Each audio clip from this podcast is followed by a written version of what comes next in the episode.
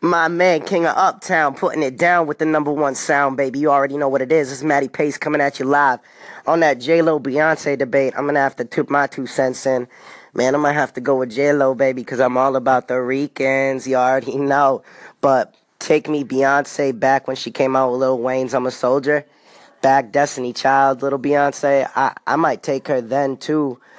Oof, but I don't know.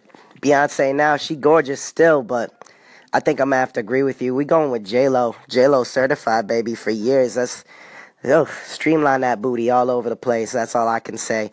I still remember the VMAs when she was with Puff coming out in them white pants. Woo baby.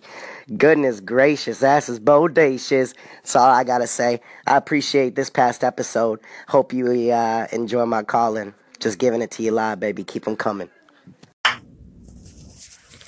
Ooh, good morning, JoJo Ray here. Happy Saturday.